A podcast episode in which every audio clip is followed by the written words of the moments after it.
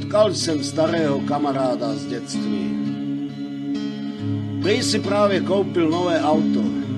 Má velký dům, na zahradě bazén a vydělává spoustu peněz. Tak má už skoro vše, po čem kdy toužil. Ptal se mě, jak se mám já? Řekl jsem, jo, žiju. A tak si nestěžuju.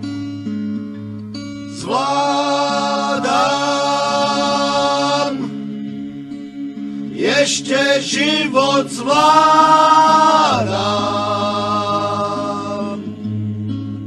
Možná občas strádám,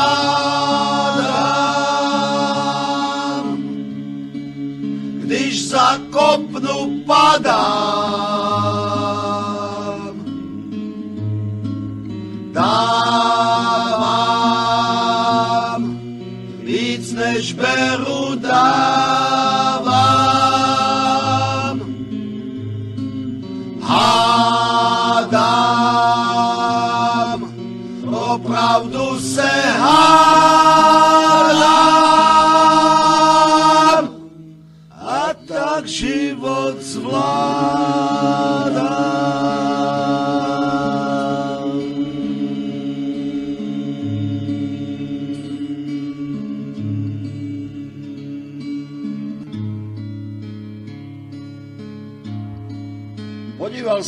Mě soucitně a povídal.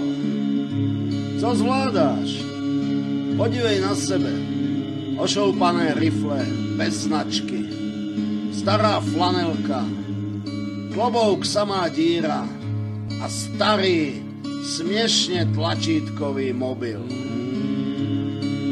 V kapse pár drobných. Bydlíš v paneláku. A na dvoře jen stará kára. Řekl jsem mu, vidíš, a přesto všechno jsem spokojen. Protože Zvládám, ještě život zvládám.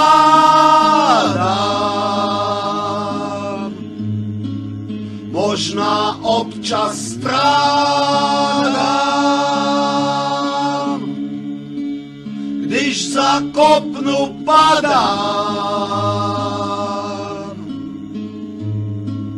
Dávám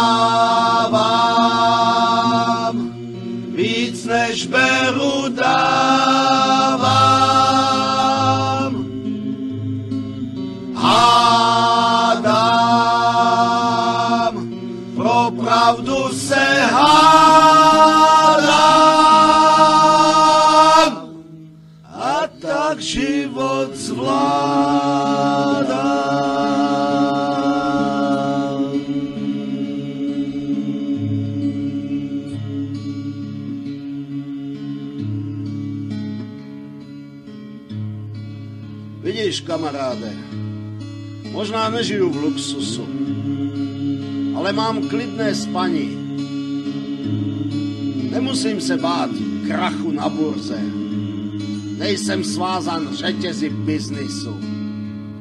Nepotím se ze strachu, že přijdu o majetky. Ale mám to, co za žádné peníze nekoupíš.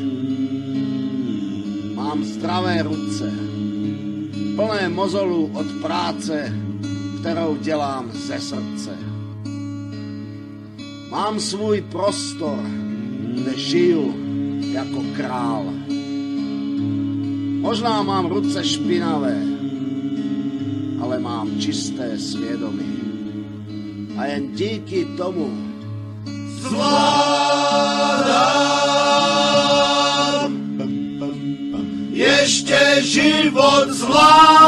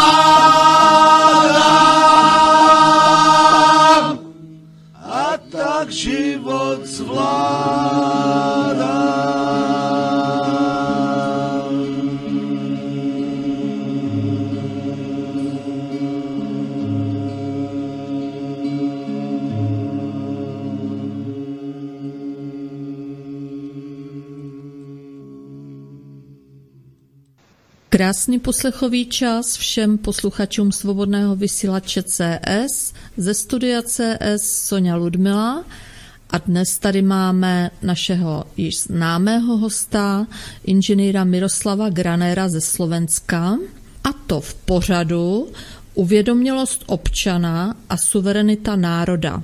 Takže zdravím tě, Miroslave. Ďakujem pekne za privítanie. Som rád, že sa môžem zase práve aj s tebou rozprávať tuto o takých veľmi dôležitých záležitostiach, pred ktorými stojíme a to v predvolebnom čase. Pekný večer vám prajem, vážení poslucháči. Tak, my jsme se společně viděli v sobotu 22.2.2020 v Praze na srazu svobodného vysílače.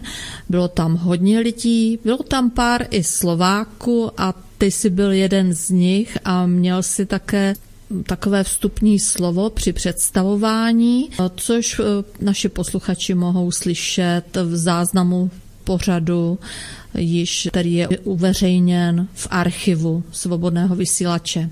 Takže my se posuneme dále v tomto pořadu, takže téma je jasné, uvědomělost občana a suverenita národa. Jak je to teda s tím občanem Slovenské republice, Miroslave? No ja sa teším tejto téme, pretože už roky a niekoľko volebných období, viacero, nie jedno, nie dve, sledujem, že občan, občan, teda každý, ktorý má občanský preukaz, má aj volebné právo. A dovolím si povedať svoj názor o tom, tak ako by som to mohol aj podoprieť faktograficky z mnohých volieb. Jednak som sa zúčastnil ako občan, jednak aj člen volebnej komisie, tak som si uvedomoval, že tí občania z polovice si splnia tzv. občanskú povinnosť, tej druhej zhruba tej polovice na tom nezáleží, ale väčšinou aj tí, ktorí na tom záleží, majú veľmi chabé, veľmi chabé právne vedomie a občianske vedomie o svojej svojprávnosti, o zvrchovanosti štátu, o právnom vedomí a povinnosti občianskej, tak by som povedal, alebo národnej by som zdôraznil, pretože nie všetky štáty sú občianské, o tom si povieme priebehu, povinnosti za takú dôležitú vec, ako odozdať svoju suverenitu občiansku nejakej stranickej organizácii tej, ktorá ich má zastupovať, ako vo výkonodárnych a štátoprávnych zákonodárnych orgánoch. Tak um, Miroslave, prosím tě, kde by vlastně eh, ti slovenští občané mohli získat eh, takovýto právní povědomí, mohli, je možný vůbec eh, se nějak dovzdělat tady v této oblasti? No ja si myslím osobne takto, že jednak sme mali veľmi náročné školstvo ešte za minulého režimu. A dosť často počúvam absolventov aj univerzít, a najmä teda technických, alebo aj lekárskych, tí sa nevyjadrujú, ale tí, ktorí e, viacej sa vyjadrujú, že sa pohybujú v spoločnosti rôznych profesí, ktoré sú teraz na okraji spoločnosti, pretože sú väčšinou nezamestnaní. U nás priemysel zastal, remeslá sa zrušili prakticky, aj výuka, je ich nedostatok, inžinieri takisto a uvedomujú si najviac, viac ako humanitní nevzdelaní univerzitne, nejakí bývalí študenti a teraz pracovníci, si uvedomíme toto, že celé to naše odovzdanie našej osobnej, občianskej suverenity a práv ktorejkoľvek politickej strane, ktorejkoľvek, tak hovorím všetkým do jedného, nás sklamalo. Toho je jasné, to je dokázateľné na faktoch. O tom môžeme si rozobrať trošku aj ekonomických údajov, aj faktografických, ktoré každý človek vidí, aj ten, ktorý počítať nevie. Že strany nielenže zlyhali, ale ako celok, aj ako skupiny, doslova sa podielali na zločinoch rozkradnutia nášho majetku, na zločinoch dovedenia nášho národa na mizinu, že sme klesli z úrovni 3. 4. miesta celosvetovom rebríčku hospodárske situácie na niekde 43. a právne možno aj 50. alebo 47. miesto vo svete. To je katastrofa. A naviac, títo občania, ktorí majú takúto už 30 rokov, jednak volebnú povinnosť, ale aj prídu k voľbám, oni neuvedomujú si svoje práva ani v súkromnej diskusii medzi štyrmi očami. Nevedia na to diskutovať, alebo nechcú na to diskutovať, Nezaujíma ich to, nemajú na to trpezlivosť. Kde by sme sa to mali naučiť? No, nie je času počas vysokoškolského náročného štúdia technických profesí za 5 rokov vládnuť právo aj takéto občianské. Takže je to záležitosť, aby som odpovedal na tvoju otázku. Diskúzie tých, ktorí majú zmysel pre spoločnosť, a to aj v takýchto reláciách, ako teraz máme toto právnické okienko, vo vysielači CS a spoločenských samozrejme diskuziách nie tesne pred voľbami, že koho ideme voliť, ale aby sme si uvedomili, prečo ideme toho voliť a čo vlastne chceme. A či si tí občania a tie strany zaslúžia naše dôveru. Či sa neopakuje znovu to koleso rozčarovania po voľbách po 4 rokoch a potom veľa ľudí rezignuje Veľa ľudí ide potom voliť len preto, aby si udržali svoje fleky niekde za mizernú žobrácku mzdu. Tak toľko na tú otázku. Tak mohou vůbec jako občané na Slovensku něco změnit? Třeba kdyby změnili svůj postoj, co by vlastně měli ve svém konání změnit, aby, aby se měli lépe? Teď nemusíme se bavit vůbec jako o volbách, což už v několika ano. pořadech i v jiných eh, médiích bylo probíráno, hlavně na alternativě, že ty volby jsou téměř jak kdyby ústavní, jo? že prostě je to divoká soutěž a jsou tam nerovné podmínky. Takže jak by k tomu měli lidé přistoupit? Nebo teď vidíme, co se děje v Evropě, tím pádem i všechno má dopad na naše země, samozřejmě i na Slovensko, nejenom politika, ale i příroda a tak dále. Takže cokoliv se může změnit, samozřejmě třeba postoj k Evropské unii, nebo nedej bože nějaký válečný konkrétní stav, kdy na území České a Slovenské republiky start něčeho, ale co ten ustrašený občan, co teď má dělat?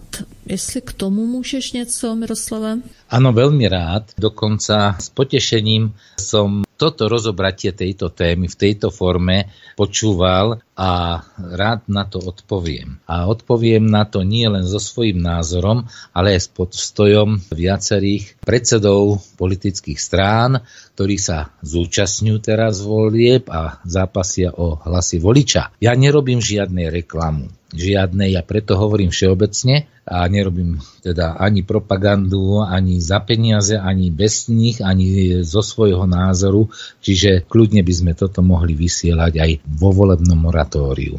Nie je to protizákonný akt, ktorý robíme. Tak vrátim sa k tomu vlastne. Spomenula si ústavu. Postrhol som na tom stretnutí u nás nedaleko, kde ja bývam na Slovensku, sa zúčastnilo asi 6 predstaviteľov strán so svojimi členmi a priaznicami, taká pomerne veľká skupina ľudí. Je to časti pri Zlatých Moravciach, to poznáme, medzi Nitrou a Ronským Benedikom alebo Svolenom. Je tam pomník s veľkým levom, ale fakt veľkým a krásny. To je miesto, kde Slováci zastavili Turkov. Ono to je miesto, kde uhorská šľachta zorganizovala za ťažké peniaze vojsko kráľovské a bolo porazené. Zvláštne. Ale slovenskí sedliaci s vidlami statočne bojovali a Turkov porazili. A to bola ich porážka a to bol koniec a museli ťahať zo Slovenska. To bol začiatok toho. Hej. Vieme o tom, o tej histórii viacej, e, keď Turci útočili na Viedeň a sám cisár Leo utiekol preč. Kto zachránil Viedeň? Poliaci, polská armáda. Chcem povedať slovanská armáda. Sobieslav. Dorazil a porazil Turkov. Rakúšania zbabelo aj so svojím cisárom, kráľom utiekli. Takže my máme chrabrého ducha predkov. Veď my sme pokolenie potomci takéhoto národa. Čo sa s nami stalo, že teraz občania majú strach. Neznámietku, ubližuje sa nám. Máme nízke platy, žobračenky, z ktorých sa nedá vyžiť. Za celoživotnú námahu v 40. rokoch zostane žena alebo muž dôchodok, z ktorého nemôže si zaplatiť základné veci. Minimálne. A to nie jednotlivci. To je rad do radu. Ja tiež som pracoval, a nechcem hovoriť o sebe, a tiež som veľmi nespokojný s dôchodkom, veľmi nespokojný, jednak mi roky mešká a neviem mi vypočítať a za roky odpracované tu, ja to raz poviem samostatnom, koľko mi štát poškodil a dá sa to počítať na 100 tisíce v eurách. A to teraz po tejto pauze sa vrátim k predmetnému eh, meritu veci, že prečo tento občan takto proti svojim záujmom koná a nechá si svoje vlastné deti, na ktoré krvopotne pracovali a nechali ich vysokoškolsky vyštudovať. Tie deti odchádzajú od rodičov, nechajú opostených. Mnohokrát rodičia zomierajú bez detí, bez ich návštevu a opatetery. Nemá ich doopatrovať, pretože tam ten personál, ktorý by mal či v nemocnici alebo doma pomôcť, či z okruhu blízkych, sú niekde v Rakúsku alebo v Nemecku alebo na prácach. No je to katastrofa. A teraz sa vrátim k jadru. Toto bolo len také na úvod tohto pre otázku. Viete, je to preto, že Slováci, a to je upozornenie z ved, len tak doplnok, startári, keď Slovania aj v minulosti, niekoľko storočí alebo tisíc ročí do minulosti, odišli až do Babilónie, alebo do tých krají, niekde blízko východu, Egypta, za vidinou zlata a zisku a peňazí a šperkov, tak výsledkom bolo nie zbohatnutie, ale zotročenie. A teraz sme tam takisto.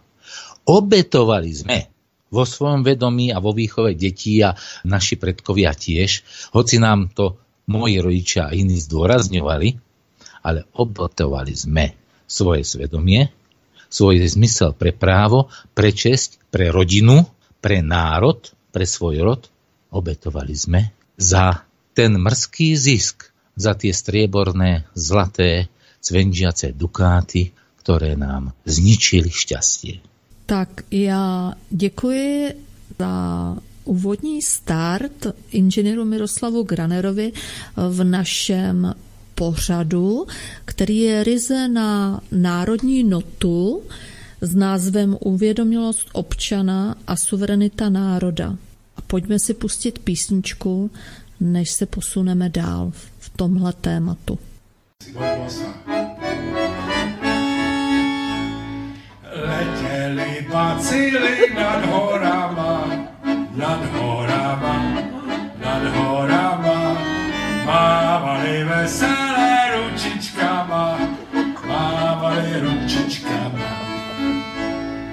Ať to fičí, ať to pádí, vezmem to odleva stáží mladí.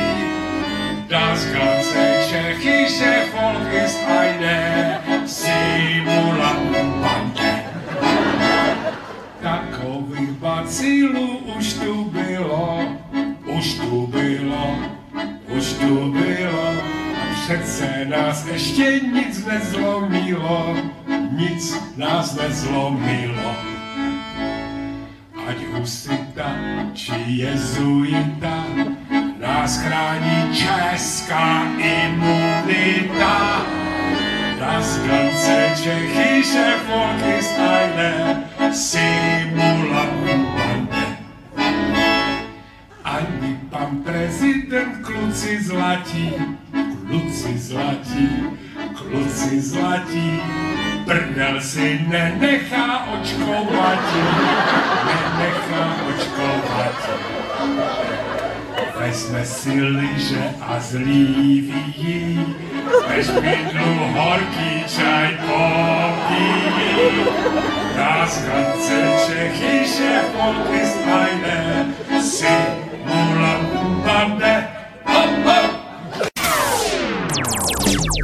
Posloucháte svobodný vysílač CS.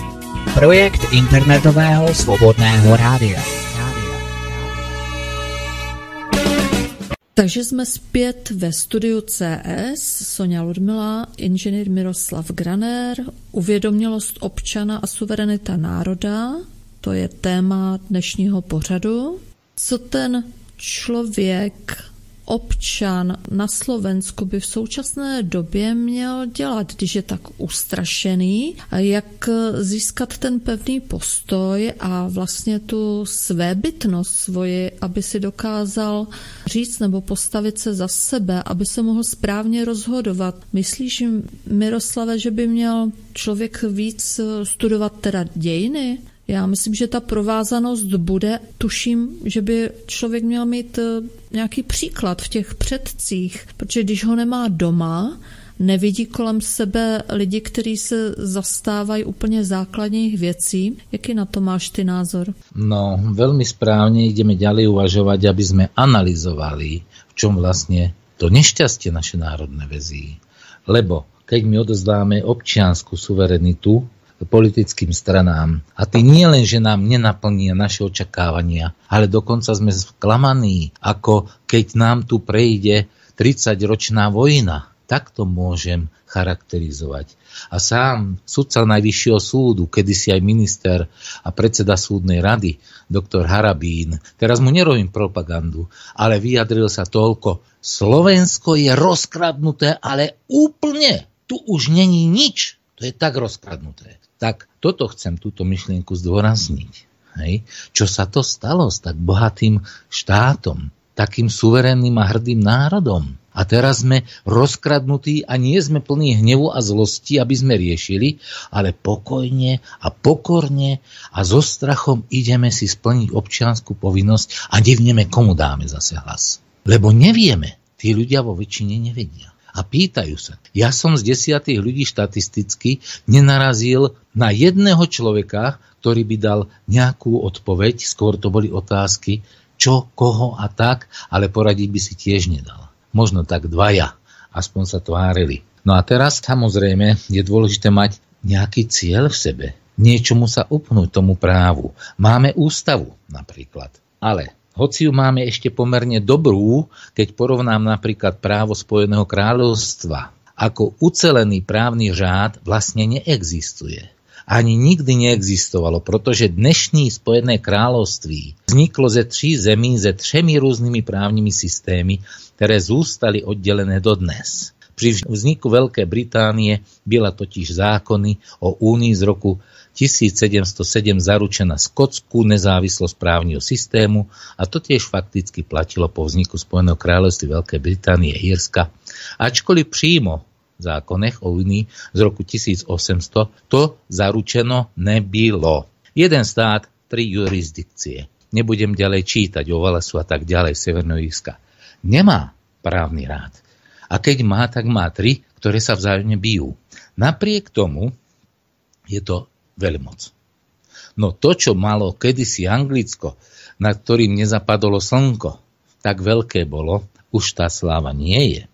To, čo sme mali Slovania kedysi, to už ani nevedia. To nebol Frank, ktorý bol kupec Franko, náš prvý knieža Slovánov alebo Veľkomoravské ríše, alebo takto by som to mohol povedať. To je všetko zahmlené a vytratené, vytrúsené, spálené dejiny. Teda, spomínam to preto, že v tom prejavu u toho lva, tam, kde Slováci zastavili Turkov a ďalej sa nedostali, a Osmanská ríša bola veľmi silná v tých časoch a krutá. Slováci sedliaci sa jej postavili, pretože vedeli, čo je to vlastná zem. Svoju vlastnú zem si chránili, svoje vlastné stodojily, kravy, svoju vlastnú obživu a šli na život a na smrť a vyhrali. Tam pri tom lvu tam som hovoril potom aj s Rafaelom Rafaelom, ktorý tam povedal takéto zvláštne veci. Nikto si to nevšimol z tých politikov, ktorí tam prednášali, ja som išiel osobne za ním. A hovorím, pán poslanec, ako ste to vlastne mysleli s tou ústavou? Ja som si to všimol, že preferujete nie občianskú ústavu, ako my máme, ale hovoríte o nositeľovi národného štátu. Teda národa ako štátnosti. A nie občanov, pretože tí občania sú všelijaké aj národnostné menšiny. Ale nemôžu byť nositeľia zodpovednosti za štátny celok. Francúzi to nemajú, majú francúzsky ľud. Holandiania majú, keď kráľovstvo si dobíjali a svoju suverenitu, hovoria o holandskom ľude. Holandský národ, holandianov. Angličania to majú takto, ako som čítal, a viaceré, teda kráľovstvo švedské by sme mohli zobrať, alebo aj Španielov, je to veľký rozdiel keď Slováci stratili vlastne v boji proti menšinám a proti tým, ktorí sú iných národností a sú občania, ktorí nepracujú pre národ, ale protinárodne. A to je fakt. Ako ten nositeľský národ, Slovensko, môže mať suverenitu, keď je v parlamente prehlasované protinárodnými silami. Protištátnymi de facto. A nehovoriac z radných politikov aj slovenských samých. A preto je veľmi dôležité, aby národ mal ideu, mal ústavu v srdci, nielen túto písanú, ktorú môžu kedykoľvek a menia ju. A suverenitu ústavnú národnú nútenie bez súhlasu, bez referenda národa podriadili Európskej únii, čo nič nie je iba paškvil zločinecký. Hej? A Európska únia mala byť tak ako sa deklaroval, založená na vzájomnej spolupráci. Ale nie na tom, aby nám vnúcovali. A hnus, nie že vnúcovali dobro, tak ako dobrý rodič vnúcuje dieťaťu nejakú kázeň, aby ho vychovalo. Ale vnúcujú nám tie ideológie zvrátené, choré, cudzie našej kultúre, cudzie nášmu svedomiu. Takže my potrebujeme naozaj to právne vedomie a len vtedy ho môžeme mať, keď sa o tom diskutuje. A keď sa diskutuje a keď máme vzájomne dobré vzťahy, len vtedy môžeme byť silní. Ináč nie. Tak, Miroslave, když se vrátíme k občanovi, člověku ze Slovenské republiky a jeho rozhodovacími schopnostmi, když si to tak vyhodnotíme a dost lidí už se zmiňuje o tom, že člověk občan Slovenské republice neuvědomělý a což souvisí jak kdyby až s nesvé právností. Co bys nám k tomu řekl, jak, z čeho to vlastně vzniklo a jestli se s tím ještě dá něco dělat, protože to je úplně začarovaný kruh tady tohle, jak se na to tak dívám. No, je žiaľ taká situácia, že sme pred voľbami a nie je času na to, aby volič si uvedomil tieto naše úvahy a pritom sú nesmierne dôležité. Nie na to čas. Ale keby sme o tom rozprávali dva roky pred voľbami alebo tri a viacej, a tak si to ani nevšíma, pretože to nie je akutná téma. Taký sme benevolentní a taký nevychovaní, nezodpovední. Tak aby som odpovedal na to, čo sa pýtaš, uvedomím si sám, sám to, že mať občiansky pre, úkaz a byť občanom rovným pred zákonom, hoci tu nie je rovnosť, dokázateľne, že nie je, a mala by byť aj rovnosť vo volebnom práve, tá tiež nie je. Pretože voliť do týchto vysokých funkcií je možné len z bohatlíkov, ale nesmierne bohatých, alebo za tých, ale len tých, za ktorými stoja tiež bohaté finančné skupiny, ale extrémne bohaté. Iní sa tam nedostanú. Pretože čo? Tí, ktorí majú za sebou veľkú reklamu, billboardy, propagáciu v televízii, do ktorej sa občan normálny nemá šancu dostať, tak ostatní ľudia pod vplyvom týchto mediálnych klamstiev naletia a väčšina nedokáže inak, než porovnávať, čo povie televízia Jojka, čo povie Markiza, čo povie tamta, čo povie ľudia a podľa toho si vytvoria názor. A keďže všade tie mediálne komunikačné prostriedky rovnako manipulujú mienkotvorne obyvateľstvom, tak sú totálne zblúdnutí. Ale nie len oni, ale aj študenti, aj vysokoškolskí vzdelaní. Ľudia, kým nemajú aspoň tak by som povedal tých 50 rokov. A niektorí 40 roční sa začínajú zobúdzať a zistia, že niečo nie je v poriadku. Ale to už príliš neskôr.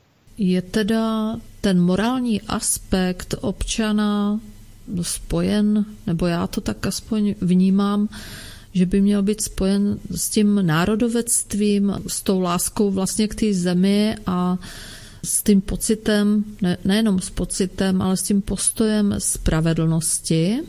No, je to veľmi dôležité a k tomuto sa dá vychovať takémuto vzťahu jedine ucelených rodinách. Ucelených, tých je málo. A tie matky samozrejme, keď zostanú na tie deti tej výchove, tak ich vychovajú tým, že majú materiálne zabezpečenie, či už z vlastných zdrojov, alebo zo zdrojov alimentov, alebo zo štátu, alebo s pomocou svojich starších rodičov ako starých rodičov a rôzne sa to rieši. Ale to nie je výchova, aby dieťa malo to, čo potrebuje do školy a tam mu samozrejme to národné povedomie ani lásku k rodičom, ani úctu k otcovi a matke nedajú.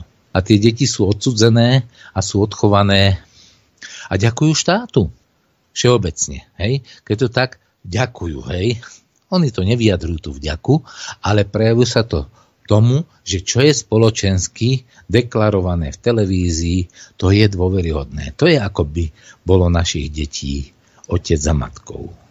Tam dostávajú tiaľ rodinné prídavky, od nich dostávajú nejaké granty v škole, neskôr potom do práce. Čiže štát nám zobere až 85% z nášho výdelku, našej hrubej mzdy, ktorú si musíme poriadne vydrieť. Zadarmo nám ju teraz nikto nedá vo väčšine a s touto mzdou, ktorú my si dorobíme, nerozhodujeme. Rozhodujú na tom úradníci, ktorí dostali dôveru cez voľby. A oni s tým šafária. Pre nich rozhodiť milión zbytočne, to je jak pre nás doma, keby sme haliere rozhadzovali. Oni rozhadzujú miliardy. A nedávno som počul a uvedol som si Ilonu Švihlíkovú, vynikajúcu ekonomku z Čiech, ktorá hovorila, tak hovorila o ekonomike a hovorí veľmi dobre o makroekonómii a tých rôznych vzťahoch. A neviem, či teda sa tak rozbehla, nezabrzdila včas, ale vyšlo z jej úz neuveriteľné číslo že zo ziskov, ktoré sa dorobia v Českej republike, českýma rukami odchádza viac ako pol bilióna korún. Bilión je vyše 500 miliard. Kam? No a o to sme chudší. Na Slovensku, keď som to prepočítal, tak je to také úžasné číslo, že to vychádza denne 100 miliónov eur odchádza zo Slovenska na ziskoch, ktoré sa vyprodukujú tu von. A oni neplatia dane, zahraničné podniky sú od toho odpustené a naviac dostanú ešte dotácie. Ale veľké. Takže im pracovné síly, pracovníci sú zaplatené na 10 rokov. Teda oni neplatia nič. To zaplatí štát a štát, my z toho nemáme nič, len náklady. To je katastrofa. A už aj ekonomicky takí založení ľudia, by som povedal, ktorí chceli ísť do Európskej únie, a to je väčšina ľudí, skoro všetci, kvôli tomu fantastickému zisku, že raz sa budeme rovnať tým národom a civilizácií, ktoré sú únii dlho, tak si to nevedia spočítať, že vlastne nás ždímu a zotročujú doslova až na kosť, že nám zaživa stiahujú kožu? Takže pojďme se podívat ještě na jednu statistickou položku, kterou je občan, máme tady, když si odpovíme teda v pravdě, když si to teda vyčíslíme a podíváme se tak kdyby zhora na to, takže většina občanů v České a Slovenské republice je neuvědomělých v současném stavu.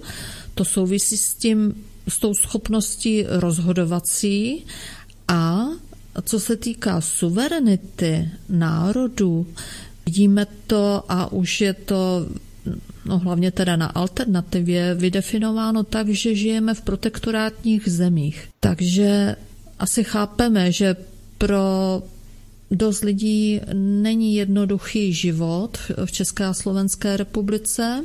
Ovšem, co bychom měli očekávat potom samozřejmě od takových voleb, třeba do poslanecké sněmovny.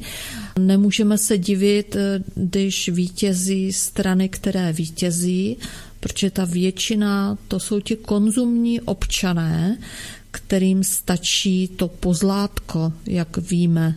Takže jestli můžeš, Miroslave, ještě k tomuhle.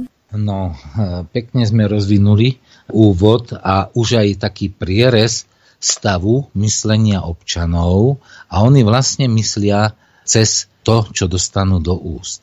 A čím sa môžu popíšiť na ulici nejakým bavorákom alebo nejakým domom, ale dnes už sme takej zúfalej situácii, že rada ľudí tu nedostáva ani hypotéku. Žiadajú oni a sú zamietnuté. Som sa práve rozprával s jednou bývalou sudkyňou práve dnes a s takým prekvapením aj s takým, takým smutkom a nešťastím konštatovala, že ani v tejto oblasti sa už nedá podnikať. A bol som s ďalšími, teda jeden je dvojnásobný ekonóm a kedysi robil banke, manažera na kraji a bol jeden z popredných a hovorí, už sa nedá podnikať ničom.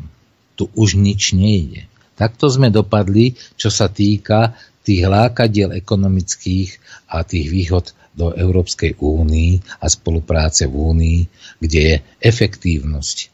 Ale namiesto toho nás vyšmíkali a odhodili ako vyžmíkaný citrón alebo súpku z banánu. A čo teraz? Teraz ľudia sú ustrašení a nevedia kam.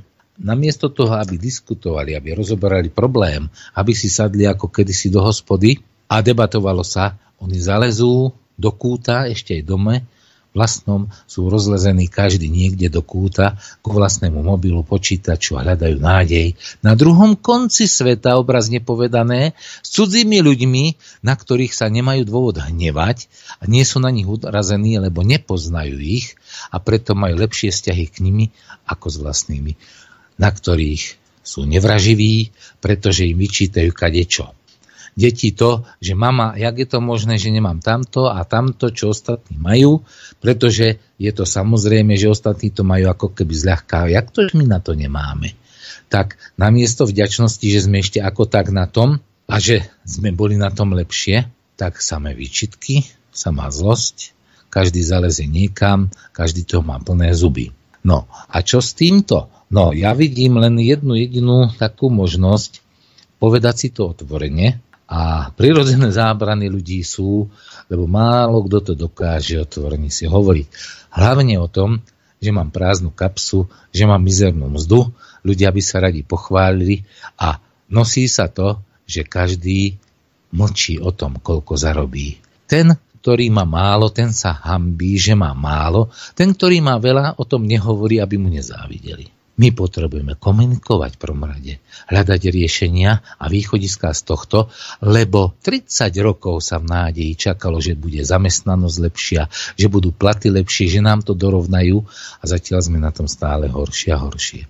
Len preto, že sa nevieme zjednotiť a prekonať to, tie medzi nami, tie prekážky pre dobré vzťahy, ktoré nám sem nastrkali a rozdelí nás od hora dole a vertikálně, horizontálně na padrť. Ty změny eh, lidé přirozeně nedělají, už hlavně z toho důvodu, jak už si řekl, že se bojí, že neuspějí vlastně v těch krocích nových. Takže radši tají to, že udělali chyby, že špatně rozhodovali, že jedou v tom špatném vlaku.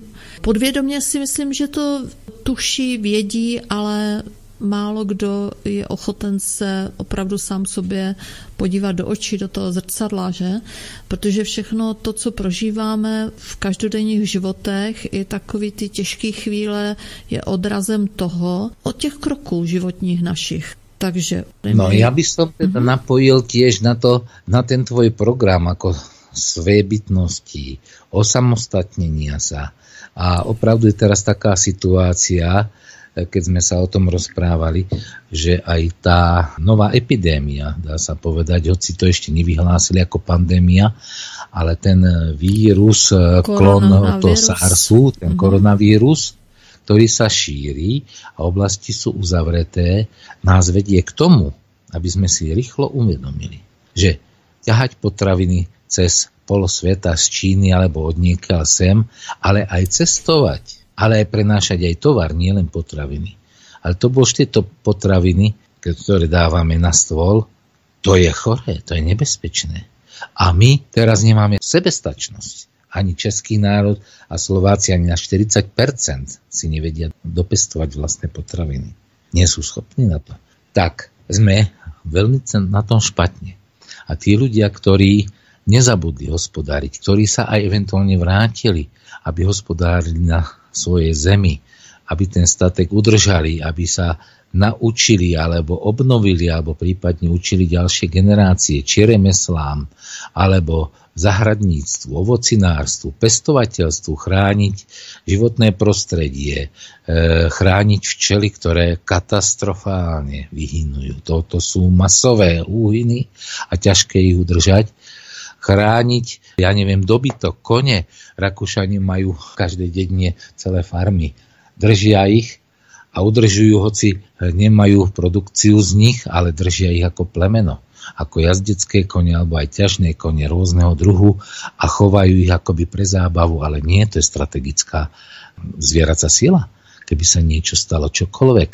My sme na toto zabudli. Čiže aj toto je cesta tomu, ako si uchovať svojbytnosť ekonomickú, ale potrebujeme každopádne mať to v mysli to nás nenaučili ani v kostole, nenaučili nás to ani kultúra, už vymrela, ministerstvo kultúry, pretože naše ministerstvo kultúry skôr bude podporovať iných. Keď sa na to pozrieme, aký rozpočet ide pre maďarské menšiny alebo iné, tí, ktorí nám ani národu neprajú a nechcem celkom až tak jasne povedať, ale Kotlebovci to veľmi jasne vyjadrili vtedy tých protestoch, keď tam nejakí štyria alebo zo pár hercov prišli do Banskej Bystrici a vystupovali v divadle pred deťmi základnej školy na hotinky a obhaňala sa a robili verejné porno a na to vyvalili už ani neviem koľko, 100 tisíc alebo milión eur. To je kultúra, ktorá sa teraz platí. Ale to, aby sme zachovali kultúru našich dedických zvykov a nášho prežitia ako takej a čistoty morálnej a národa a zdravej rodiny, morálne aj fyzicky, to nie, to potrebujeme zodrať až na kos, daniť, hodiť polienka, ekonomické, daňové, na všetko. Kasu, aby človek mal ešte doma spravené v kuchyni, z vlastnej produkcie ešte, aby ešte zdanil toto. Pomaly. S dovolením bych eh, ráda tady připomněla posluchačům aktuální akci na Slovensku.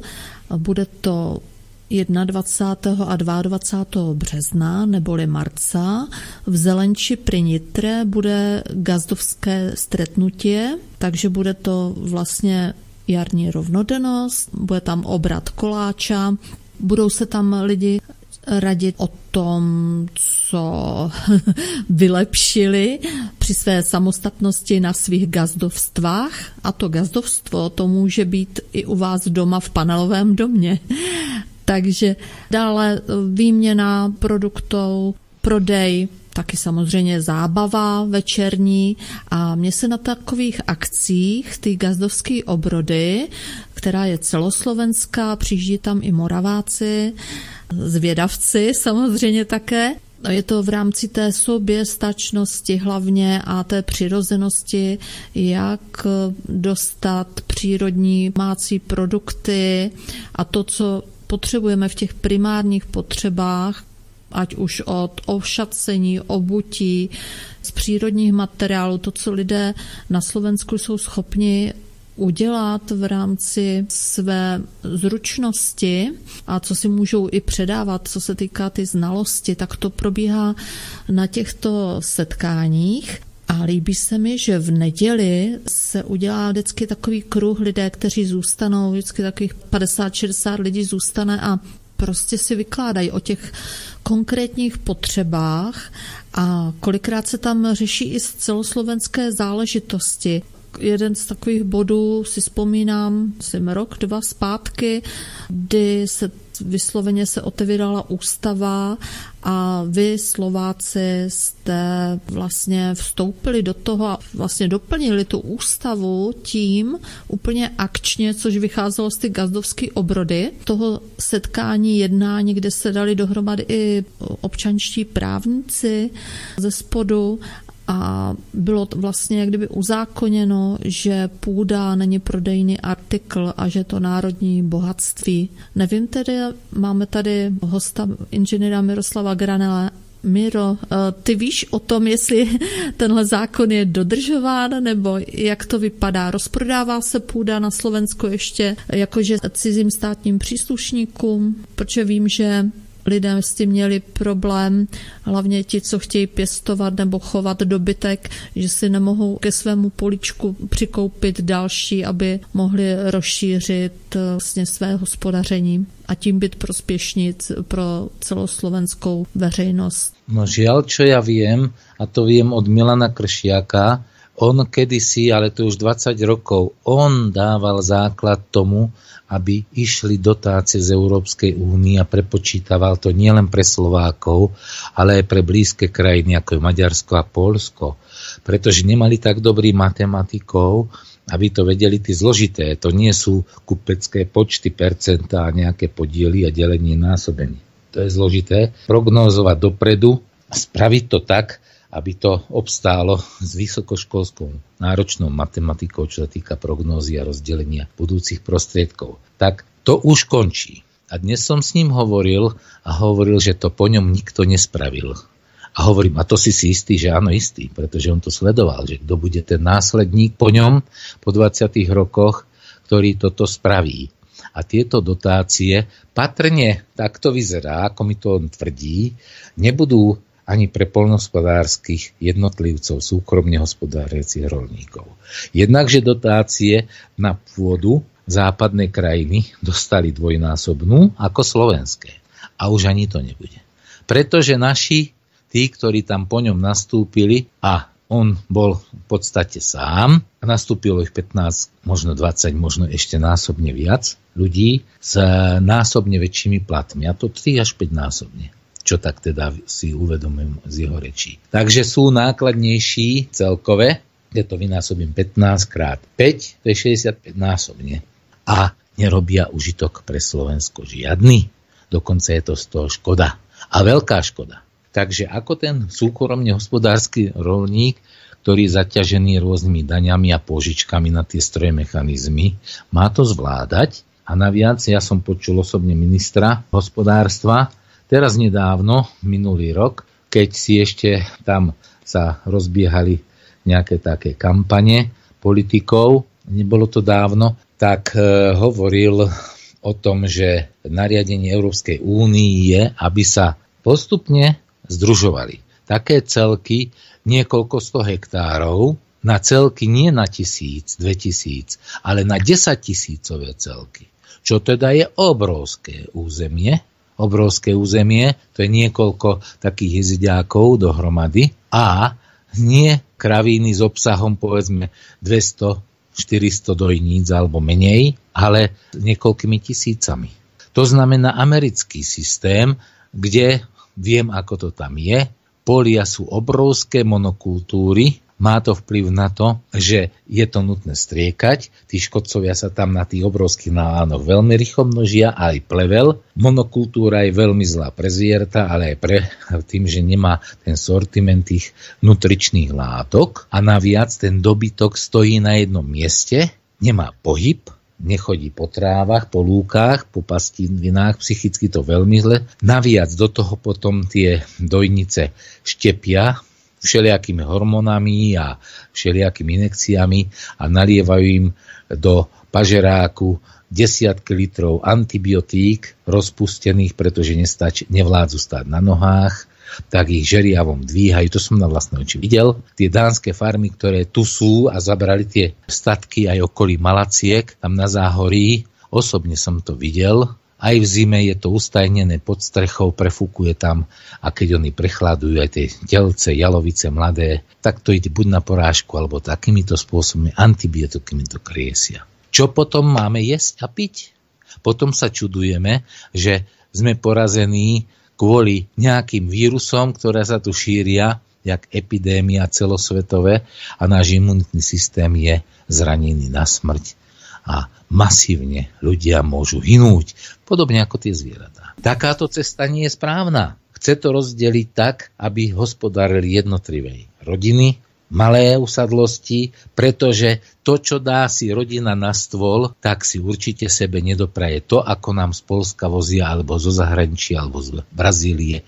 Hnusné zhnité ryby, alebo víno, ktoré je tam s nejakým etylenglykolom, hej, nemrznúcom zväzol do chladiča, z Rakúska trebárs, alebo z Holandska a tak ďalej, nebudem spomínať. Ale to je katastrofa. Základ zdravia je a rodiny a šťastia, myslenia genetického fondu ľudského šťastia a národa zabezpečené len tedy, keď si to aj odmakáme. A to, čo si dáme na stôl, vlastnými rukami vyrobíme. Toto je cesta. Takto sa treba upierať a nečakať na to, čo nám z Európskej únie nariadia. Skôr by som povedal, nič odtiaľ, čo prišlo, aj to sebe lepšie, sa obrátil len na to, že nám poškodili, že nás orabovali a to, čo nám slubovali, nesplnili.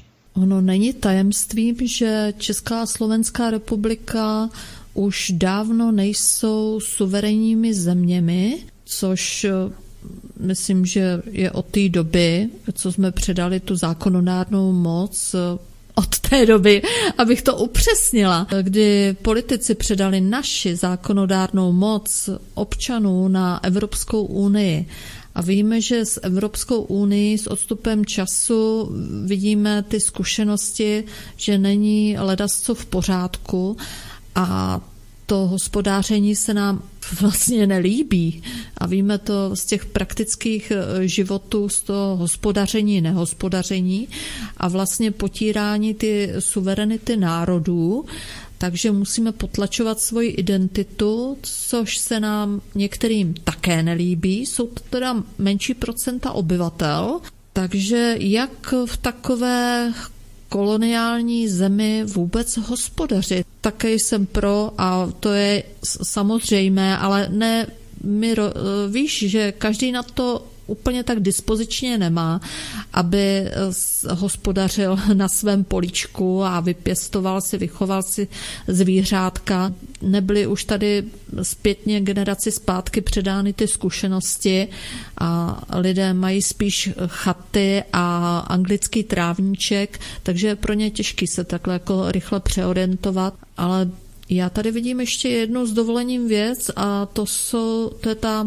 nejenom, že svoboda slova, že je potírána, ale vůbec, jako kdyby jsme tady, ne jako, ale ten občan mně to pořád připadá jako krycí název pro toho otroka, že pořád ze sebou nechává ten občan vláčet tak jako s otrokem a lidé jsou v pozoru, cokoliv řekne úředník nebo když si politik cokoliv vymyslí, ještě tady nemáme tu okamžitou odvolatelnost politiků, takže doufejme, že se stane něco zásadnějšího, ale bez přičinění těch občanů to asi nebude ta změna. Co říkáš? Na tohle? No, ja plne, plne to podpíšem a hovorím, že občan je zotročený. A to nie len s tým, že Zdeněk Ponert hovorí a väčšinou vidím, že sa na neho tak zhovievavo a skepticky pozerajú, že s tým nič nedosiahne, lebo mnohí sami tomu neveria. Ako keby sa hambili priznať to svoje ponižujúce aj vlastné postavenie. Ale čo to sme za svojprávni občania, ktorí dávame našu suverenitu a moc, lebo moc pochádza z ľudbu podľa ústavy. Aj keby to tam nebolo v našej ústave napísané, aj tak si to nesmieme dať ukradnúť. Aj keby nám ústavu nikdy neboli napísali, tak ako ju nemá ani to Spojené kráľovstvo anglické, lebo to nie je ústava. Tam sa to nazýva ako síce hovoria o tom, o konštitúcii, akože ústava, ale to sa nazýva ako jednotlivé také zákonné zbierky. Hej? A troch vlastne tých Škótska, Anglická, Valesu a je to vlastne ich akoby také zvykové právo. tak by sa to dalo povedať. A nie je to záväzné pre Veľkú Britániu. Jedno a druhé. A ich zákonnosť je podľa precedensov. Čiže na základe jedného precedensu môžete za ten istý súdny delikt byť zatvorená na základe iného treba prepustená alebo s iným trestom. Takže nie je to tam jednotné. Tam není nič ujednoteného. A vrátim sa naspäť k tomu občanovi. Aké my máme vlastne práva? Veď všade je už jasné, že súdy sú skorumpované, ale to do takej miery, že aj slovami pána najvyššieho sudcu doktora Harabína, aj bývalého ministra a predsedu súdnej rady, povedal to jasne. Veľmi veľa je prípadov, kde zločinci, na nich je uvalená väzba, krivé obvinenie, teda opačne som to chcel povedať, že zločinci chodia po slobode a tí iní, ktorí nespáchali ten zločin, je na nich uvalená väzba a krivé obvinenie. Toto sa jednak občania, ktorí majú moc údajne, boja čo len počuť, občan občana si nezastane, dokonca ani združenia si nezastanú. A keď som sa pozrel len tak na proces prvý Rudavaského, ktorý bol súdený v Banskej Bystrici, tak má tých priaznívcov na Facebooku tzv. Vasky Jugend, niekoľko tisíc poslucháčov, niekedy možno aj 35 tisíc by sa dalo napočítať a s daňom spolu, ktorých počúvali na tých spoločných reláciách, to dosahovalo odhadom, tak poviem aj okolo 50 tisíc a tam pomaly nebol jeden človek na súde. Nie je to ako, aby sa ho zastal alebo nejakým aktívnym činom, ako občan, ktorý má moc. Chránil jeho práva občianske ale ani tam len neprišli ako pozorovatelia. Okrem už potom na tom druhom súdnom procese pokračovaní už bolo niekoľko, no tak nejako 7 alebo 8 prítomných. No ja som tam bol jediný na tom prvom procese. Potom neskôr prišiel až k obedu nejaký ďalší niekto. No je to katastrofa. Občan, aj keď má deklarovanú moc, ale keď ju nevezme do svojej ruky a nepoužíva ju, každodennom režime pre svoj prospech a spoločný prospech rodu, národa, čo sa stane? Zriekne sa jej. A kto sa zriekne svojich práv dobrovoľne, lebo sa o to ani púkašajú, tak zlyhal ako občan. Taký občan, ktorý si nevie svoj národ chrániť, svoju rodinu, ten veľmi často, veľmi často, a spravidla by som mohol povedať, je obeťou zločincom a vlastne pasívny oddaný, ten nemá právo voliť. Pretože volič, ten dáva svoju moc a odovzdáva ju tým, ktorí tú moc potom môžu vykonať a vykonávajú častokrát nešlachetne proti zájmu občanov. Všetci tí občania, ktorí takto nezodpovedne konajú, alebo nejdu k voľbám a ich vlasy sa rozpočítajú na tých, ktorí vyhrávajú, lebo tak to je, taký zákon máme a okrem chybov je aj toho, že je jeden volebný odvod a volíme ľudí ako svojich zástupcov, ktorí absolútne nepoznáme. Absolútne osobne. Čiže mali by sme mať toľko volebných obvodov, koľko je okresov, aspoň na Slovensku, aby sme si volili tých, ktorých poznáme aspoň 20 rokov. Ale nie z rečí o tom, čo všetko nasľubujú, ale z ich praktických skutkov z minulosti. Čo spravili pre ten okres? Čo spravili pre to mesto, pre tú vesnicu, pre tú oblasť, pre to JZD alebo pre tých občanov, ktorí sú nezamestnaní alebo živnostníci. Konkrétne, až si zabojoval a si statočne niečo dosiahol, potom máš nárok na to, aby si sa uchádzal o našu dôveru a bol vyslaný do Bratislavy, do vlády, do parlamentu. Ináč nemajú nárok takíto občania, ktorí nemajú právne vedomie, aby rozhodovali o osudoch tým, že odozdajú svoju vôľu ako demokraticky, principiálne, tí väčšina občanov neznali, lebo to urobia veľmi zle, na úkor celého národa, na škodu celého národa. To stretnutie, lebo zatiaľ toto celé vyzenieva pre mnohých negatívne, lebo je to veľmi smutné konštatovanie, hoci je to pravda, ale ako to začať, aby to bolo veselšie? Vždy je to dobre na takýchto stretnutiach, ktoré sa aj ty povedala, že to bude tam u toho zelenca. Hej? A tam to bude jednak aj oslavné, aj e, spoločenské a dá sa tam zajesť, vypiť, zoznámiť pekne sú, sa ľudia na to pripravia, oblečujú, je to kultúrne na úrovni a pri tejto príležitosti samozrejme treba si uvedomiť aj tú svojbytnosť, povedať tam nejaké rozumné slova, čo sa týka národnej suverenity, vzájomnosti a predniesť to, že naše vzťahy sú mimoriadne dôležité, spoločné a nie len rodinné a nie len to, aby sme sa tu prišli kultúrne vyžiť aj z domova zabudli na národ. Toto je mimoriadne dobré takto vychovať národ práve pri takýchto príležitostiach, lebo na ostatné o nich ako radšej sa pozorú na nejakú novelu televízie nejaký komediálny program, aby sa rozveselili. Žiaľ je to tak. Ano, přesně tak. Takže pokud se chcete seznámit s lidmi, kteří jak kdyby ujíždějí na skutečné přirozenosti člověka a chtějí žít ten šťastný, zdravý život v té přirozenosti. Pokud se chcete něčemu přiučit, propojit se s lidmi, dozvědět se nového něco, takže 21. a 22. března neboli marca Zelenč, to je dědinka, bude to v kulturnom dome pri Trnave. Webová stránka rodnácesta.sk tam se všechno dozvíte. Takže udělejte si čas, můžeme se tam vidět a hodí vám to trošinku jiný obrázek o tom, Vůbec nemusíte být teda sami. to je zajímavý. Lidé, když si s nima povídám, tak jedou třeba zdaleka i na ten sraz svobodného vysílače a říkají, u nás není s kým ani promluvit, ne na tož s někým spolupracovat. Takže já jsem se chtěla ještě vrátit eh, k tomu rozhodování. Já pořád vnímám, že člověk začne rozhodovat eh, ze své pozice a uchopí tu svoji moc když si uvědomí, že jenom on se může vnitřně osvobodit, že to osvobození nemůže očekávat zvenčí. Že když si člověk uvědomí, že jenom on nese zodpovědnost za sebe.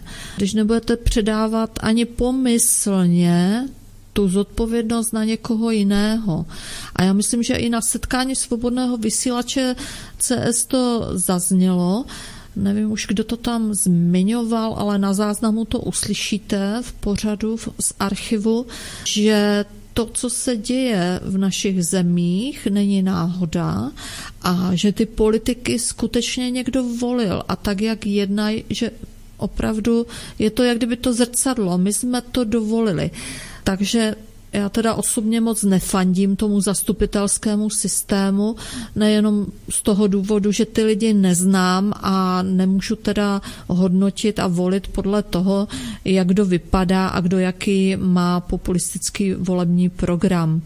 Ale jak je vidět, protože se jedná o většinu z té populace v těch zemích, třeba Česká Slovenská republika, že nás ty volby taky čekají za rok. Jako kdyby pro někoho by to byl transformační krok, kdyby se uvedl do života jiný systém, opravdu o volbách potřeb osobních a celospolečenských. Mi neříkejte, že na to se nedá sestavit něco jiného, než taková jako soutěž, která tady eh, nespravedlivá probíhá, nerovná soutěž a všechno s tím spojený, jo, ten zastupitelský systém. Já si dokážu představit, že bychom mohli volit svoje potřeby a že to hlasování by, že by probíhaly taková, kdyby malá referenda a lidé by mohli být účastní na tom rozhodovacím procesu. Takže to souvisí s tím podílem na půdě, podílem na rozpočtu vlastně své země a rozhodování, země, půda, jako bez půdy, jako kdybychom byli No a musíme si to na rovinu říct, ty otroci. Jenom otrok nem, i z dávných dob neměl tu půdu, nárok na, ano, my tu zemi nemůžeme vlastnit, ale do užívání snad by každý ten hektar mohl dostat, kdyby si požádal. Takže zase máme tady Jaký tady máme možnosti? A lidé si právě myslí, že to může být jenom ten zastupitelský systém. prosím vás, ale co děláme celý ty roky? Někteří vymýšlí teda vize společnosti, jak by mohla fungovat dál, ale všechno to jsou jenom reformy a nástavby stávajícího systému. Já teda osobně nevidím v tom nic skvělého, protože je to zase jak kdyby šplhání a boj o nějaký místečka, o a pořád je to takový o těch penězích a parazitování jeden na druhým. Jako kdyby lidé to pochytli od těch zhora, jo, těch politiků a však víme, že politici jsou provázáni s biznesem a s církvemi. A ještě teda, když tady máme hosta, inženýra Miroslava Granera, chtěla jsem zmínit takový to důležitý, co tím lidé teď podporují a i v těch volbách a každým dnem, když chodí nakupovat vlastně do cizích obchodních řetězců a no vůbec. Ty vlády, to je zase upevnění vlastně církve a kapitalismus jedna ruka. Teď nebudeme jmenovat konkrétní lidi nebo konkrétní církve, ale je to všechno to směřuje udržet ty lidi zase v nějaké poslušnosti. A vy víte, že přicházejí nějaký pozlátka a přijdou, jak kdyby od Evropské unie nějaký úplatky. A dokonce si myslím, že třeba i nějaký ten základní příjem nepodmíněný. Oni, když si nebudou vědět s sociálními nepokoji a tak dále, tak nás použijí cokoliv. A jak víme, tak lidé jsou úplatní, takže já si říkám, eh, aspoň to menší procento lidí, jestli 20% z populace, protože ty procenta rostou, což je skvělé, a to hlavně díky alternativním médiím, které u nás třeba naposledy ve volbách měli velký vliv eh, taky máme taky zádrhely každou chvíli, tak některé weby nebo prostě kanály YouTube videa jsou zhazovány, aby lidi nevěděli pravdu, ale je to jak eh, o ty kobyle, která kope v posledním tažením. Takže věřím, že v brzkém čase a když to nebude teďkom, že za pár let eh, tady bude více uvědomělejších lidí, ale my tomu musíme jít jak kdyby naproti a ta komunikace, to sdělování, takže já jsem ráda za nejenom svobodný vysílač CS, ale i jiná alternativní média, takže využijeme tyhle platformy, můžeme si ledas co vydiskutovat, je to prakticky ekologicky, nemusíte nikam jezdit a můžeme se posunout dále. Takže když přibyde více těch vizí společnosti, té kulturní společnosti, nejenom nějaké společnosti a pokud budeme moci hovořit ještě o národu, třeba slovenském, nebo českém národu, nebo moravském, sleském, tak pokud se takhle uvědomíme, a budeme vědět, odkud jsme, jak se jmenujeme, kdo byli naši předkové a kam chceme jít dál, nebo budeme mít aspoň nějaké návrhy, myšlenky, to bude skvělý, ale tady jde o to, aby s tím mohl přijít do placu kdokoliv. Takže nejenom po té platformě těch vysílání na těch médiích, ale i fyzicky, takže těch setkání bude muset probíhat více. Takže navracíme se jak sami k sobě, každý člověk sám k sobě, prostě k, k svoji identitě a potom nám tam musí přece naskočit to jsem svobodný, nejsem svobodný. Každý se chce přece cítit dobře. My jsme jednou měli, jestli si vzpomínáte, vážení posluchači, pořád s inženýrem Jiřím Webrem o hodnotách vědomého života. Já se pokusím je nějak teda vypsat i ve fyzické formě, abyste si to mohli číst a mohli jste si to připomenout, nebo si to můžete pustit ještě jednou, o co vlastně jde a po čem vlastně skutečně člověk touží. Takže chceme se stresovat každý den, mě teda vůbec nebaví objíždět lidi, kteří jsou nemocní a úplně je to zoufalý, když ani jim nemůžu nějak jako konkrétně pomoci. Ani finančně, ani fyzicky už, jo. Každý máme nějakých jenom 24 hodin denně, takže asi tak. Máme ještě k posluchačům, Miroslave, nejaké informace dôležité? No, ja veľmi rád sa pripojím k tebe aj tej výzve k tomu, že církev totálne zlyhala. A to teraz nie preto, že by som ju chcela zavrhovať. Vážení poslucháči, ja viem, že na Slovensku sa 80% ľudí, ale aj politikov, teraz vo voľbách, hodne značné množstvo, sa aspoň vyjadrí k tomu, že chcú zakladať ďalej spoločnosť na kresťanských tradíciách. Ale čo to vlastne je? Vyprázdnil sa obsah toho a zostala len škrupina, tak ako vyhodený, vymačkaný citrón. Tá církev vlastne stratila svoju tvár a poviem konkrétne na evangelickou církev. Po 500 rokov reformácie ona podpísala v ekumene koniec reformácie. Koniec. Už nie je reformovaná. Už Lutera zavrhla. Aká vlastne to církev je? keď Luterové dielo a učenie zavrhla po 500 rokoch, 2017, pridala sa všetko to založenie, na čom bola založená, tak zahodila, vrátila sa ku katolíckej. A katolícka má svoju temnú históriu v stredoveku a má svoju históriu aj novú. Jednak Hitlerom spolupracovala, hej, tak založili Vatikán za Mussoliniho a s papežom Piom.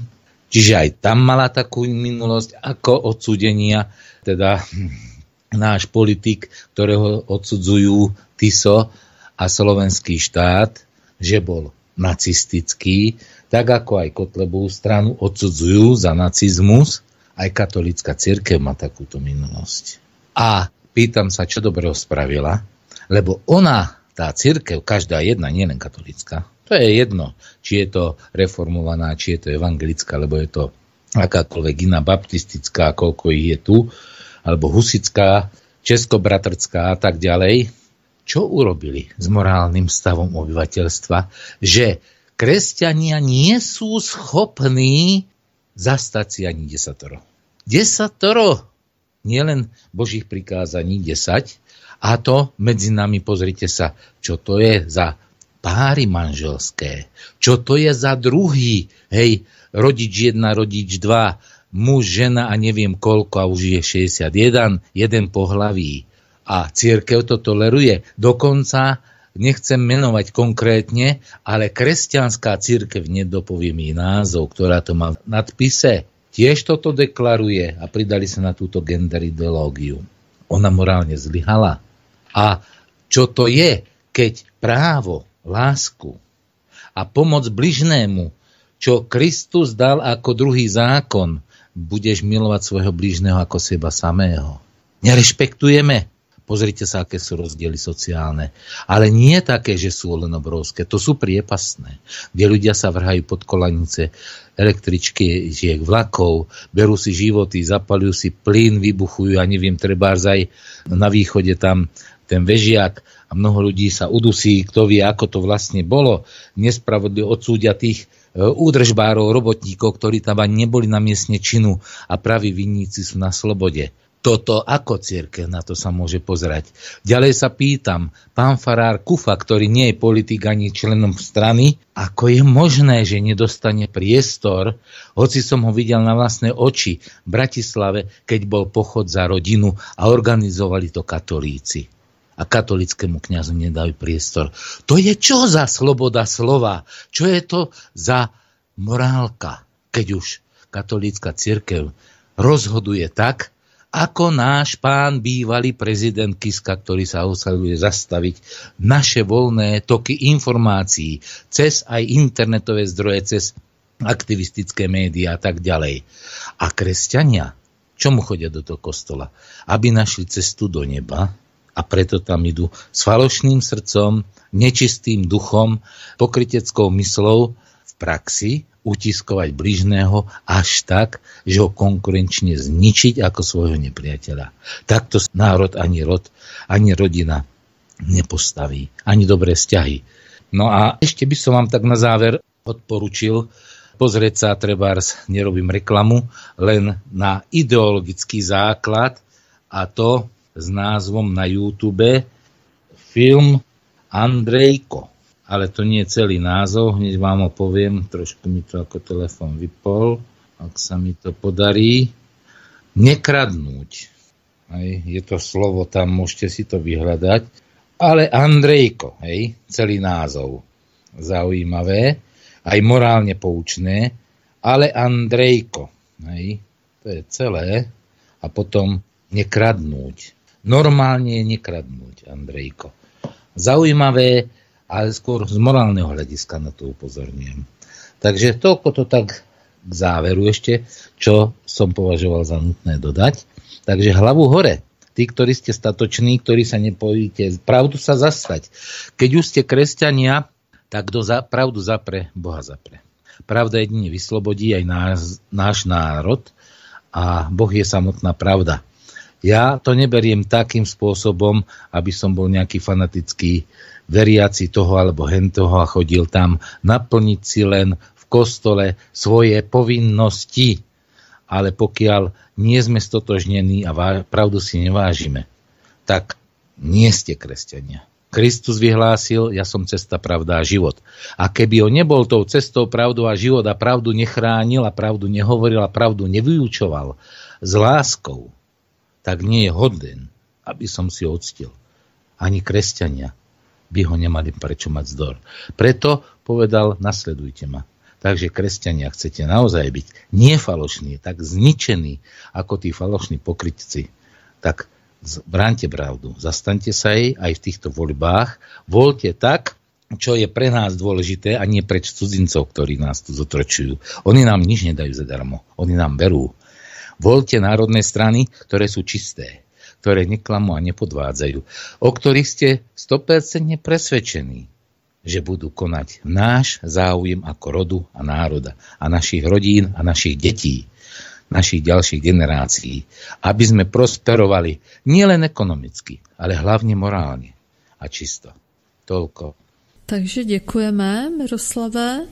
Je tomu tak, že tedy ano, já myslím, že my dva dáváme šanci tomu do budoucna a v blízké době, že bude více uvědomělých občanů, lidí, kteří budou stát o to, aby byli nejenom svobodnější, ale i dají do života svoji zodpovědnost a to už potom musí být v těch krocích vidět skutečně.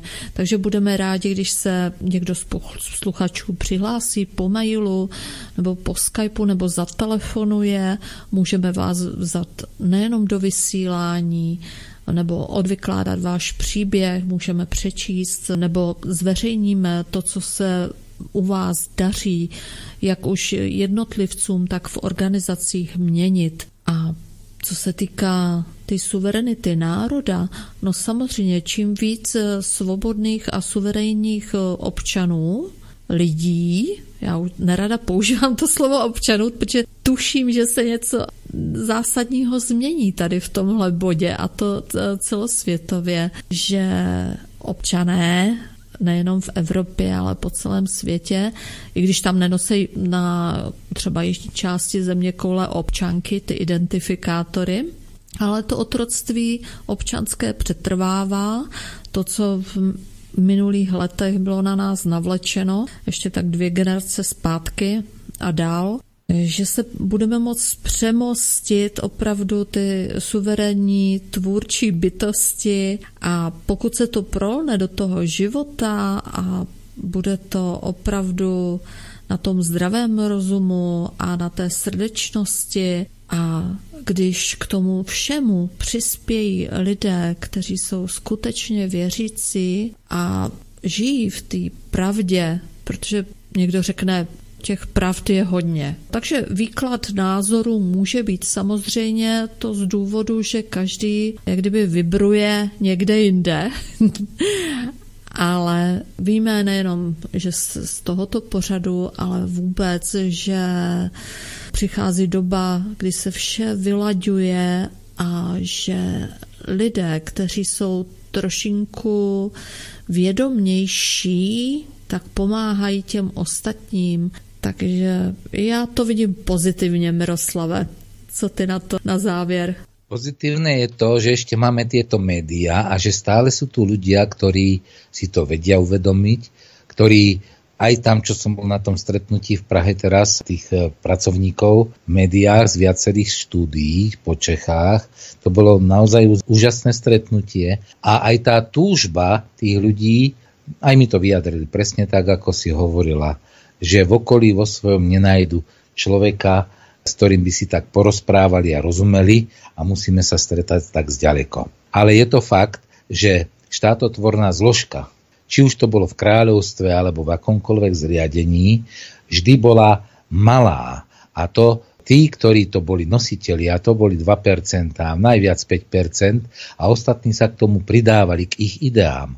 A dokonca tí filozofovia, ktorí tvorili myšlienky o spoločnosti, aj v histórii, aj tých starších zriadení, aj nových, to boli, dá sa povedať, jednotlivci ktorí to zhrnuli, vytvorili, dotvorili, nakoniec nejakým spôsobom presvedčili stúpencov, takisto ako stúpenci reformácie, o ktorých som spomenul, proti tej zvoli stredoveku, kde sa tí najmúdrejší, najschopnejší a osvietení ľudia v dobrom slova zmysle, či už boli ženy, tak boli čarodinci upálení, ale bol to aj taký ako rektor Univerzity Pražskej, majster Jan Hus, bol to ďalej Hieroným, o ktorom sa nehovorí, ktorý bol údajne ešte chytrejší a vzdelanejší než Hus.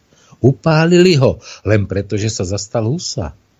Bol to ďalší, veľmi silný reformátor v Anglicku, ktorý sedel po pravici kráľa Henricha VIII. Bol to, píše sa to C R A N M R. Cranmer bol upálený.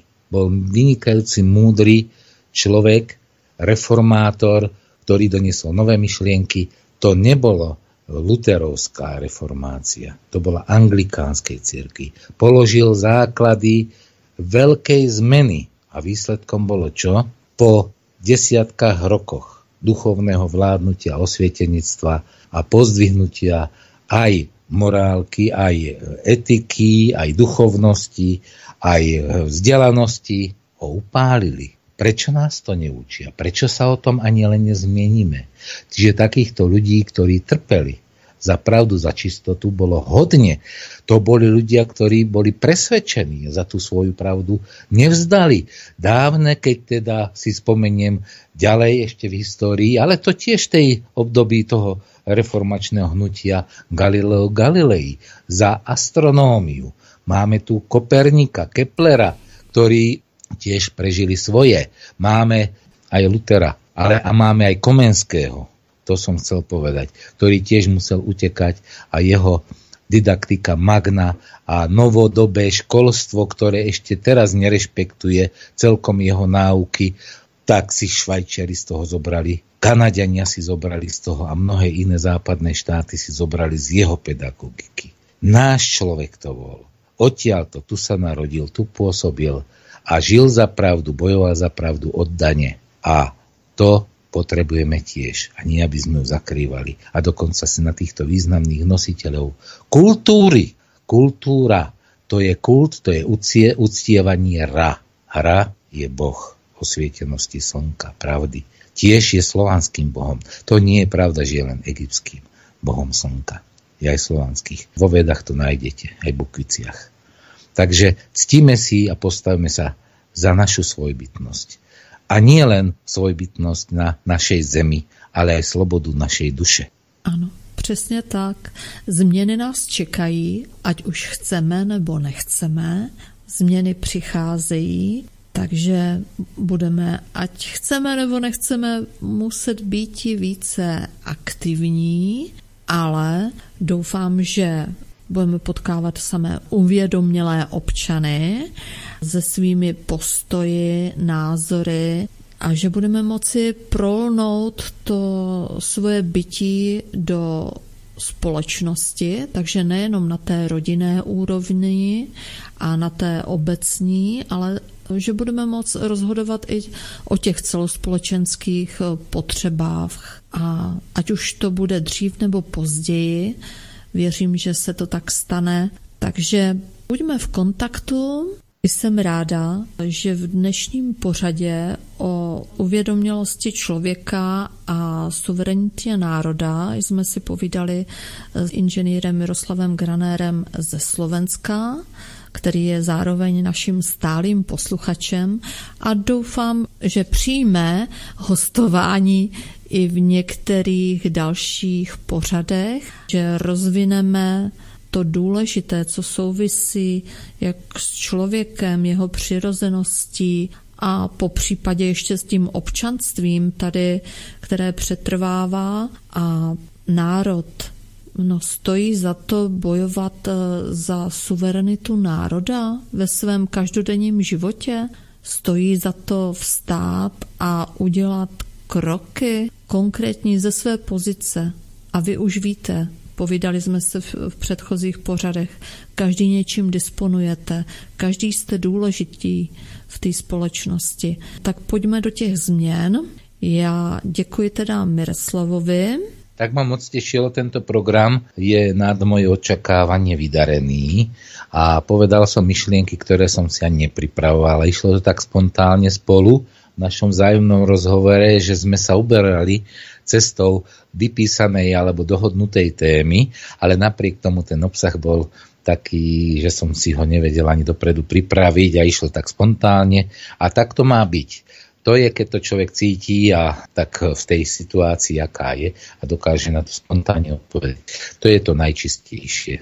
Bez toho, aby človek to nejakým spôsobom dopredu zhodnocoval a vyškrtával a tak. Áno.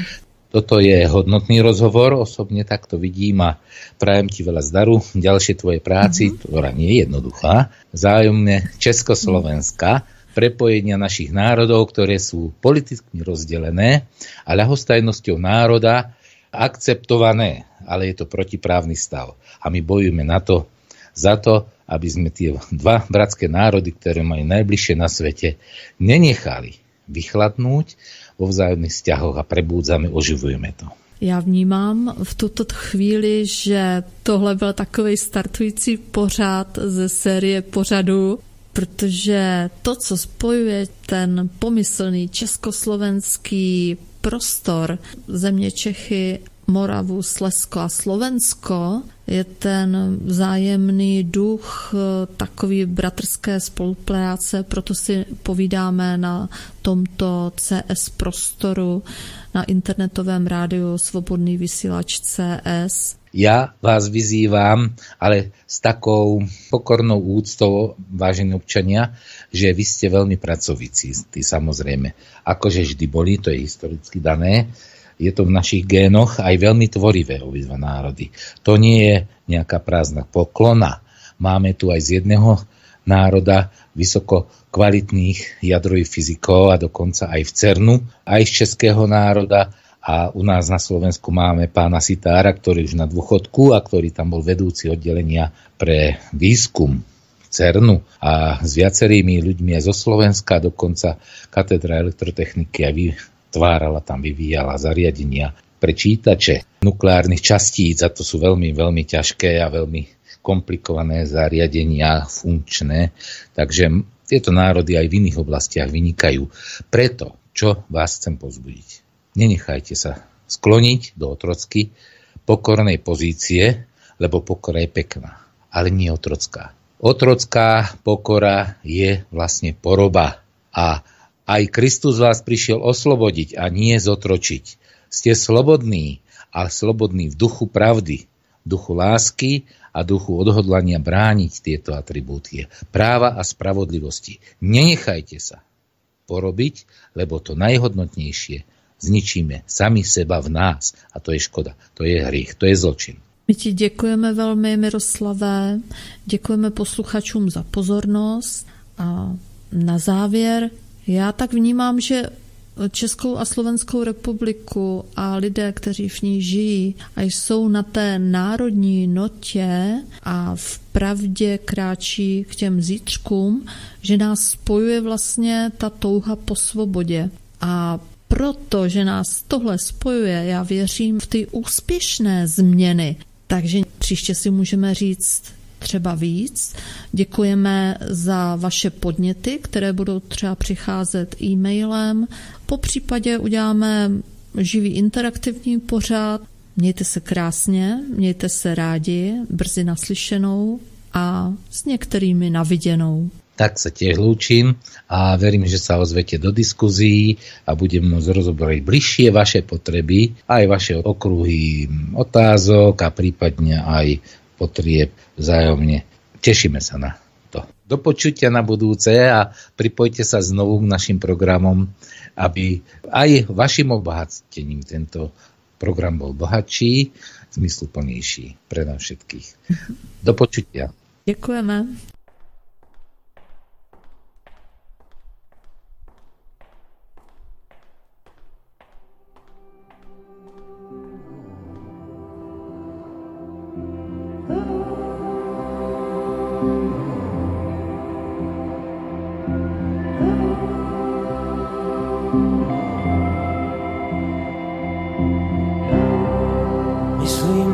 čisté nebo. Ticho v ňom mizne mrak. Len slnko na nás mierí A páli si len tak. Myslím na všetkých ľudí Ktorých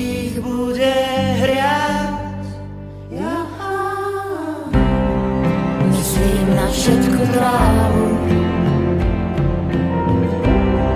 Na steblo, za steblom, nezastarý